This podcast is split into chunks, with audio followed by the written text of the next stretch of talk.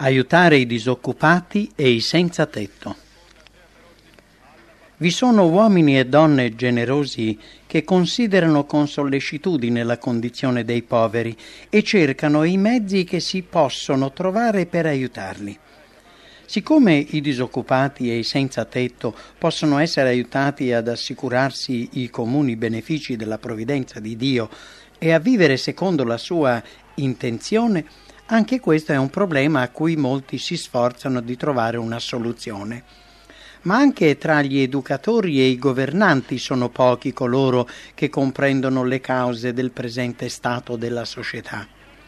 Coloro che hanno in mano le redini del governo sono incapaci di risolvere il problema della povertà, della miseria e della delinquenza crescente e invano si sforzano di porre le operazioni commerciali su una base più sicura.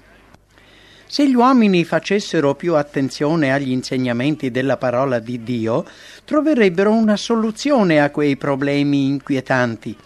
Si può imparare molto dall'Antico Testamento circa il lavoro e il soccorso ai poveri.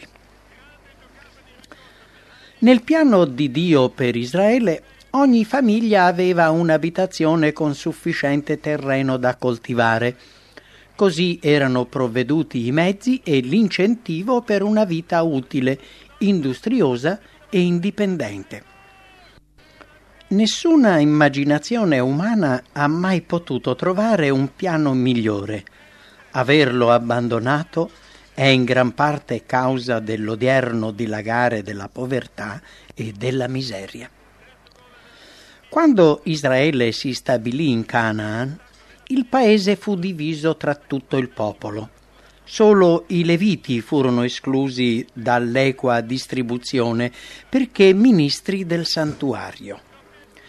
Le tribù furono censite per famiglie e a ogni famiglia fu assegnata una proprietà in proporzione al numero dei suoi membri e benché ciascuno potesse disporre per un certo tempo della sua proprietà, non poteva però alienare per sempre l'eredità dei suoi figliuoli. In qualsiasi momento fosse possibile riscattare il suo terreno, poteva sempre farlo. I debiti erano rimessi ogni settimo anno e nel cinquantesimo, l'anno del giubileo, ogni terreno tornava al primitivo proprietario le terre non si venderanno per sempre. Questo era l'ordine del Signore, perché la terra è mia e voi state da me come forestieri e avventizi. Perciò in tutto il paese che sarà vostro possesso concederete il diritto di riscatto del suolo se il tuo fratello diventa povero e vende una parte della sua proprietà, colui che ha il diritto di riscatto, il suo parente più prossimo, verrà e riscatterà ciò che il suo fratello ha venduto. E se uno giunge a procurarsi da sé la somma necessaria al riscatto, rientrerà così nel suo ma se non trova da sé la somma sufficiente a rimborsarlo, ciò che ha venduto rimarrà in mano del compratore fino all'anno del giubileo.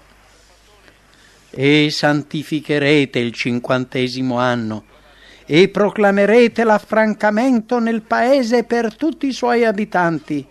Sarà per voi un giubileo. Ognuno di voi tornerà nella sua proprietà e ognuno di voi tornerà nella sua famiglia. Così a ogni famiglia era assicurata la sua proprietà ed era provveduta una salvaguardia contro gli eccessi sia della ricchezza che della povertà. In Israele il lavoro manuale era considerato un dovere. Ogni padre doveva insegnare al figlio un mestiere utile i più grandi uomini in Israele erano preparati all'esercizio di un mestiere. Per ogni donna era considerata essenziale la conoscenza dei doveri riguardanti l'economia domestica e anche per le donne di più alto rango l'abilità in questo campo era considerata un onore. Nelle scuole dei profeti vari mestieri erano insegnati e molti degli allievi si mantenevano con il loro lavoro. Tuttavia, questi provvedimenti non potevano naturalmente sopprimere del tutto la povertà. Non era nel piano di Dio che la povertà cessasse interamente, perché essa rientra tra i mezzi che egli adopera per sviluppare il carattere. I bisognosi egli dice non mancheranno mai nel paese, perciò io ti do questo comandamento e ti dico apri liberamente la tua mano al tuo fratello povero e bisognoso nel tuo paese. Quando vi sarà in mezzo a te qualcuno dei tuoi fratelli che sia bisognoso in una delle tue città nel paese che l'Eterno l'Iddio tuo ti dà, non indurerai il cuor tuo e non chiuderai la mano davanti al tuo fratello bisognoso, anzi gli aprirai largamente la mano e gli presterai quanto gli abbisognerà per la necessità nella quale si trova. Se il tuo fratello che è presso di te impoverito e i suoi mezzi vengono meno, tu lo sosterrai, anche se forestiero e avventizio, onde possa vivere presso di te. Quando mieterete la raccolta della vostra terra, non mieterai fino all'ultimo canto del tuo campo. Allorché facendo la mietitura nel tuo campo vi avrai dimenticato qualche manipolo, non tornerai indietro a prenderlo. Quando scoterai i tuoi ulivi, non starai a cercare le ulive rimaste sui rami. Quando vendemmierai la tua vigna, non starai a coglierne i raspolli. Saranno per lo straniero, per l'orfano e per la vedova. Nessuno deve temere che la generosità lo porti alla rovina. L'ubbidienza al comandamento divino non può arrecare altro che prosperità perché a motivo di questo l'Eterno, l'Iddio tuo, ti benedirà in ogni opera tua e in ogni cosa a cui porrai mano. Tu farai dei prestiti a molte nazioni. Non prenderai nulla in prestito. Dominerai su molte nazioni ed esse non domineranno su te. La parola di Dio non sanziona una politica che arricchisca una classe tramite l'oppressione e le sofferenze di un'altra. In ogni nostro affare ci insegna a metterci al posto di colui con cui trattiamo e a non pensare soltanto al nostro interesse, ma anche a quello altrui. Chi specula sulle disgrazie altrui per avvantaggiare se stesso o cerca di approfittare della debolezza o incompetenza di un altro, trasgredisce i principi e i precetti della parola di Dio. Non lederai il diritto dello straniero o dell'orfano e non prenderai impegno la veste della vedova. Quando presterai qualsivoglia cosa al tuo prossimo, non entrerai in casa sua per prendere il suo pegno, te ne starai di fuori. E l'uomo a cui avrai fatto il prestito ti porterà il pegno fuori. E se quell'uomo è povero, non ti coricherai avendo ancora il suo pegno. Se prendi in pegno il vestito del tuo prossimo, glielo renderai prima che tramonti il sole, perché esso è l'unica sua coperta. Su che dormirebbe egli? E se avverrà che gli gridi a me, io l'udrò, perché sono misericordioso. Se vendete qualcosa al vostro prossimo, o se comprate qualcosa dal vostro prossimo, nessuno faccia torto al suo fratello. Non commetterete ingiustizie nei giudizi, né con le misure di lunghezza, né coi pesi, né con le misure di capacità. Non avrai nella tua sacchetta due pesi, uno grande e uno piccolo. Non avrai in casa due misure, una grande e una piccola. avrete stadere giuste, pesi giusti e fa giusto. Da a chi ti chiede e a chi desidera da te un prestito, non voltar le spalle. L'empio prende a prestito e non rende, ma il giusto è pietoso e dona. Consigliaci, fai giustizia, in pie in mezzo di, stendi su noi l'ombra tua densa come la notte, nascondi gli esuli, non tradire i fuggiaschi, lascia dimorare presso di te gli esuli, sii tu per loro un rifugio contro il devastatore. Il piano di vita dato da Dio a Israele era destinato a essere una lezione per tutta l'umanità. Come cambierebbe l'aspetto del mondo se questi principi fossero messi in pratica anche oggi? Nelle vaste distese della natura vi è ancora abbastanza spazio libero perché i sofferenti e i bisognosi trovino una casa. In seno alla natura vi sono risorse sufficienti per dar loro nutrimento. Nascosti nelle profondità della terra vi sono benedizioni per tutti quelli che hanno il coraggio, la volontà e la perseveranza di raccoglierne i tesori. La coltivazione del suolo, l'occupazione destinata da Dio all'uomo nell'Eden, offre a migliaia e migliaia di persone l'opportunità di guadagnarsi il sostentamento. Confida nell'Eterno, opera bene e dimorerai nel paese e ti pascerai in sicurtà. Migliaia e migliaia di uomini che affollano le città, aspettando un'occasione per guadagnare una piccolezza, potrebbero trovare lavoro nella coltivazione del suolo.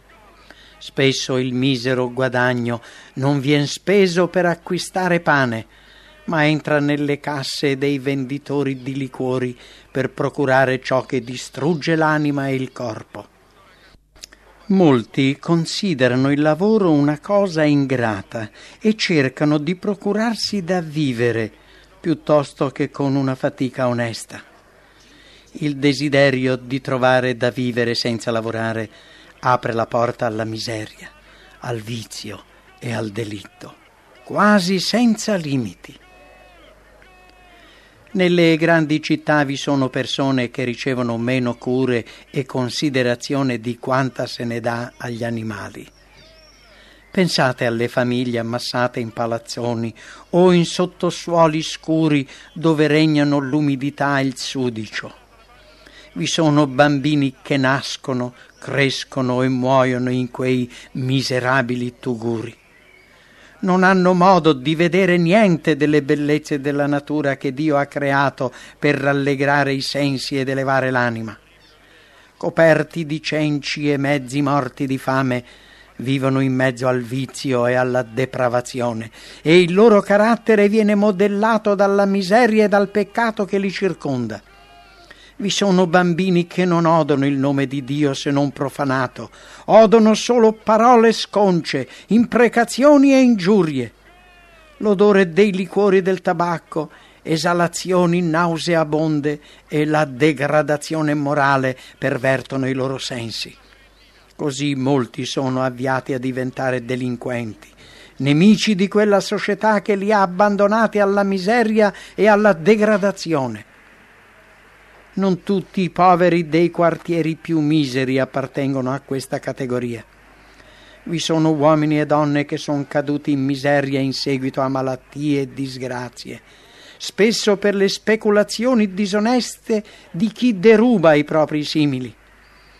Molti che sono onesti e volenterosi impoveriscono per mancanza di un avviamento industriale. L'ignoranza li rende incapaci di lottare con le difficoltà della vita. Si ammucchiano nelle città e spesso non riescono a trovare un impiego. Circondati dal vizio sono esposti a terribili tentazioni. Ammassati e spesso classificati con i viziosi e i degradati solo con lotte sovrumane e con l'aiuto di una potenza infinita possono essere preservati dal cadere essi pure tanto in basso. Molti si mantengono saldamente integri, scegliendo di soffrire piuttosto che di peccare. Questi soprattutto hanno bisogno di aiuto, di simpatia e di incoraggiamento. Se i poveri ammassati nelle città potessero abitare in campagna, non solo si potrebbero guadagnare da vivere, ma troverebbero la salute e la felicità che non conoscono. Lavoro duro, poco nutrimento, severa economia e spesso sofferenze e privazioni. Questa è la sorte che li attende nelle città. Che benedizione sarebbe per loro poter lasciare la città con i suoi inviti al male, con il suo frastuono e i suoi delitti, con la sua miseria e le sue brutture, per la quiete, la pace e la purezza della campagna. Se molti di coloro che vivono nelle città, che non hanno una zolla di erba verde dove posare il piede, che di anno in anno non hanno sotto gli occhi altra vista che quella dei cortili sudici, dei vicoli stretti, dei muri di mattoni, dei lastricati e del cielo oscurato dalla polvere e dal fumo, potessero essere portati in qualche posto di campagna, circondato dai campi verdi, da boschi, da colli e da ruscelli, sotto il cielo limpido e nell'aria fresca e pura, crederebbero quasi di essere in paradiso. Tolti in gran parte dal contatto con gli uomini e dalla loro indipendenza, lontani dalle leggi burocratiche, dai costumi, dagli eccitamenti corruttori del mondo, si avvicinerebbero di più al cuore della natura. La presenza di Dio sarebbe più reale per essi. Molti imparerebbero a rimettersi a Lui, mediante la natura udirebbero la sua voce parlare ai loro cuori della sua pace e del suo amore. La mente, l'anima e il corpo risponderebbero alla potenza sanatrice e vivificante. Per diventare industriosi e capaci di procurarsi sostentamento, Molti hanno bisogno di assistenza, incoraggiamento e istruzione. Per molte famiglie povere il miglior lavoro missionario consisterebbe nell'aiutarli a stabilirsi in campagna, insegnando loro il modo di ricavarne da vivere. Ciò è vero non solo per gli abitanti delle città, ma anche delle campagne. In esse, sebbene ci siano tanti mezzi per una vita migliore, ci sono tuttavia molti poveri in grande indigenza. Interi villaggi ignorano tutto circa le tecniche di lavoro e i principi di igiene. Vi sono famiglie che abitano in baracche insufficientemente ammobiliate, con pochi vestiti, senza arnesi, senza libri, prive di ogni comodità, senza possibilità di cultura le anime abbrutite, i corpi deboli e deformi rivelano gli effetti di ereditarietà perverse e di cattive abitudini. Questa gente deve essere completamente rieducata. Hanno vissuto senza risorse, nell'ozio e nella corruzione. Bisogna avviarli ad abitudini sane. Come si può svegliare in loro il desiderio di miglioramento? Come guidarli a un ideale di vita più elevato? come aiutarli a rialzarsi. Che cosa si può fare là dove prevale la povertà e a ogni passo si deve combattere con essa? Certo è un lavoro difficile. La necessaria riforma non avverrà mai se uomini e donne non saranno aiutati da una forza esterna.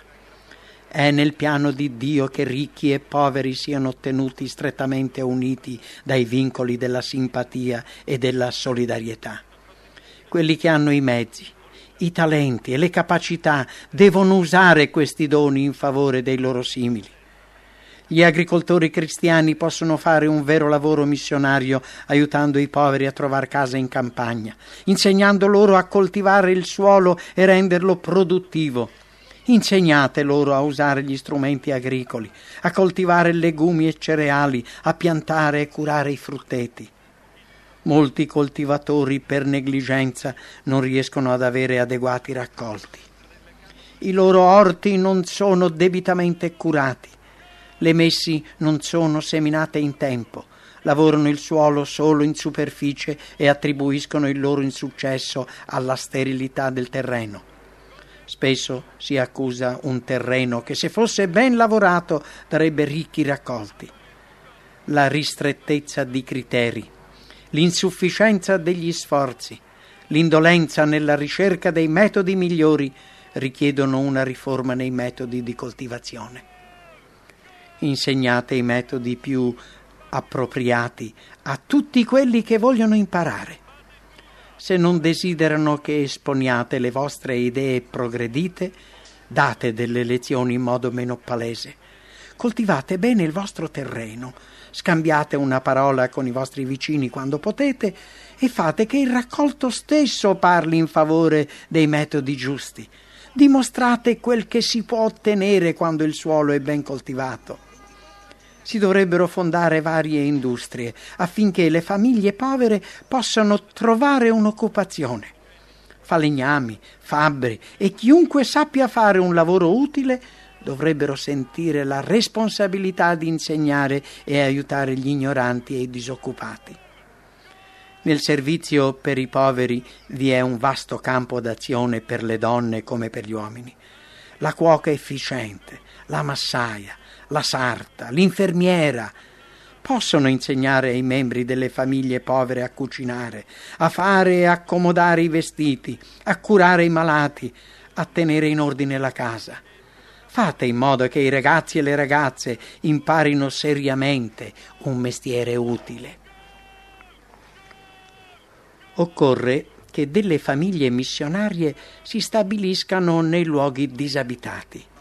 Cittadini, costruttori, finanziatori e persone abili in varie arti e mestieri vadano nei luoghi abbandonati per migliorarne il suolo, per stabilirvi industrie, per costruire umili case per sé e per aiutare i vicini. Dio ha reso attraenti le più aspre contrade della natura e i luoghi selvaggi, mettendo accanto alle cose più spiacevoli grandi bellezze. Questo è ciò che dobbiamo fare anche noi. I luoghi deserti della terra, i più orridi a vedersi, possono divenire come il giardino di Dio. In quel giorno i sordi udranno le parole del libro e liberati dall'oscurità e dalle tenebre gli occhi dei ciechi vedranno. Gli umili avranno abbondanza di gioia nell'Eterno, e i più poveri fra gli uomini esulteranno nel Santo d'Israele. Possiamo aiutare i poveri molto più efficacemente tramite l'istruzione pratica.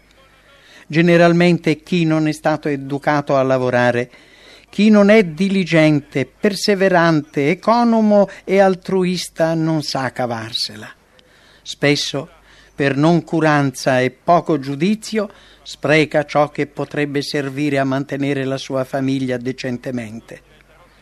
Il campo lavorato dal povero dà cibo in abbondanza, ma v'è chi perisce per mancanza di equità. Offrendo qualcosa ai poveri possiamo anche far loro del male, perché insegniamo loro a dipendere dagli altri. In questo modo si incoraggia l'egoismo e l'indigenza, che spesso conducono all'ozio, alla stravaganza e all'intemperanza. Chi può guadagnarsi il proprio mantenimento non ha il diritto di essere a carico degli altri. Il detto il mondo ha il dovere di mantenermi contiene l'essenza della menzogna, dell'inganno e della rapina il mondo non deve il mantenimento a nessuno che sia in condizione di poter lavorare per guadagnarsi da vivere. La vera carità aiuta gli uomini ad aiutare se stessi. Se qualcuno viene alla nostra porta a chiedere cibo, non dobbiamo mandarlo via affamato. La sua povertà può essere effetto di disgrazie, ma la vera beneficenza significa più che il semplice dare, significa un vero interesse per il benessere degli altri. Dovremmo cercare di comprendere i bisogni dei poveri e degli infelici e dar loro l'aiuto che può riuscire più opportuno. Offrire il pensiero, il tempo e gli sforzi personali costa molto di più che dare semplicemente del denaro, ma è la più vera carità coloro a cui si è insegnato a guadagnare ciò che ricevono, imparano più prontamente a farne l'uso migliore e imparando ad avere fiducia in sé, acquistano la capacità di essere indipendenti e di aiutare gli altri. Insegnate a chi spreca il tempo e le occasioni l'importanza dei doveri della vita. Mostrategli che la religione della Bibbia non rende gli uomini oziosi. Gesù ha sempre incoraggiato l'operosità. Perché state qui tutto il giorno oziosi? Egli disse agli indolenti. Bisogna che io compia le opere mentre è giorno. La notte viene in cui nessuno può operare. È privilegio di tutti dare al mondo un modello di comportamento con i propri costumi, il proprio ordine, la propria vita familiare, come una prova di ciò che il Vangelo può fare per quelli che gli ubbidiscono. Cristo è venuto nel mondo per darci un esempio di ciò che possiamo diventare. Egli vuole che i suoi seguaci siano modelli di correttezza in tutte le relazioni della vita. Desidera che il tocco divino si veda nelle cose esteriori. Le nostre case e l'ambiente in cui viviamo dovrebbero poter servire d'esempio e insegnare il modo di migliorarsi, perché la diligenza, la pulizia, il buon gusto, la finezza possono prendere il posto dell'ozio, della sporcizia, della rudezza e del disordine. Con la nostra vita e il nostro esempio possiamo aiutare gli altri a discernere ciò che vi è di ripulsivo nel loro carattere o nelle cose che li circondano e con la cortesia cristiana potremo incoraggiarli a migliorare. Manifestando il nostro interesse per loro, troveremo l'occasione di insegnare ad usare le loro energie per le cose più utili. Senza coraggio e perseveranza non possiamo far niente. Rivolgete parole di speranza e di incoraggiamento ai poveri e agli scoraggiati. Se è necessario, date loro una prova tangibile del vostro interesse, aiutandoli quando si trovano in difficoltà. I più dotati devono ricordarsi che sbagliano ancora in molte cose e che è penoso sentirsi rinfacciare i propri errori e vedersi presentare un garbato modello di ciò che dovrebbero essere. Ricordate che la gentilezza otterrà più che la censura. Insegnando agli altri fate vedere che desiderate che si elevino e che siete pronti ad aiutarli e se mancheranno in qualcosa non vi affrettate a condannarli. La semplicità, la rinuncia, l'economia, che sono lezioni tanto essenziali per i poveri, spesso sembrano loro difficili e spiacevoli. L'esempio e lo spirito del mondo eccitano e nutrono continuamente la superbia, l'ostentazione, la licenza, la prodigalità e la pigrizia. Questi mali portano migliaia di persone alla povertà e impediscono a molti altri di rialzarsi dalla degradazione e dalla miseria. I cristiani devono incoraggiare i poveri a non subire questi influssi. Cristo è venuto in questo mondo in umiltà era di umile nascita. La maestà del cielo, il re di gloria, il comandante di tutti gli eserciti celesti, umiliò se stesso accettando di essere uomo e scelse una vita di povertà e umiliazione. Non ebbe nulla di ciò che i poveri non hanno. Lavoro, fatica e privazioni furono parte integrante della sua esperienza giornaliera le volpi hanno delle tane, egli diceva, e gli uccelli del cielo dei nidi, ma il figliuol dell'uomo non ha dove posare il capo.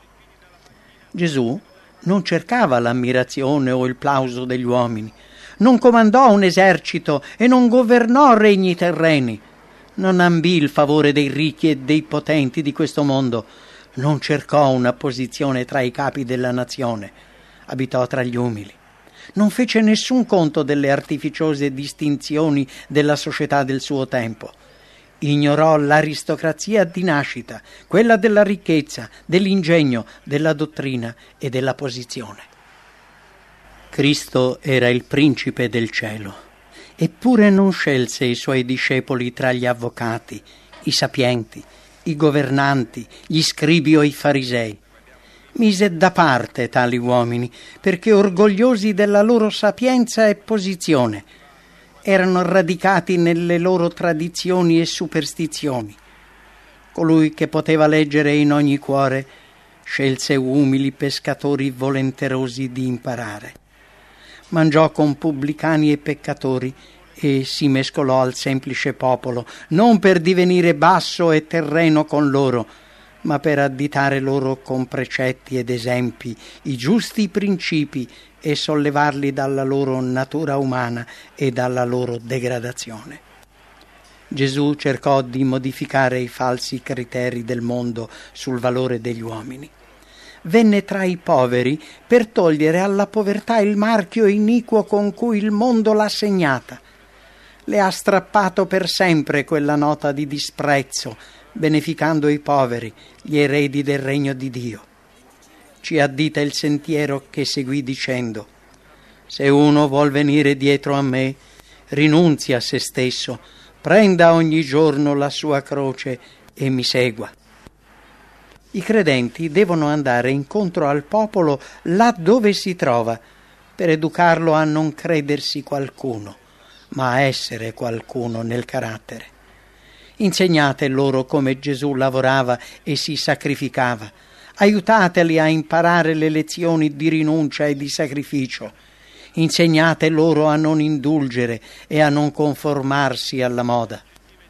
La vita è troppo preziosa e troppo piena di sante e solenni responsabilità per essere sprecata egoisticamente. Le persone hanno difficoltà a comprendere il vero fine della vita. Attratti da ciò che brilla e dall'apparenza, divengono ambiziosamente mondani e per questo sacrificano le cose essenziali. Le cose migliori della vita, la semplicità, l'onestà, la veracità, la purezza e l'integrità, non si possono né comprare né vendere. Esse sono a disposizione degli ignoranti e degli istruiti, dell'umile lavoratore e dell'illustre uomo di Stato. Per ognuno Dio ha preparato delle gioie che possono essere godute ugualmente dai ricchi e dai poveri. Il piacere della purezza del pensiero e il disinteresse delle azioni, la soddisfazione che proviene dal pronunciare parole di simpatia e dal compiere azioni di bontà. In quelli che operano così, la luce di Cristo brilla per illuminare altre vite che sono offuscate da molte tenebre.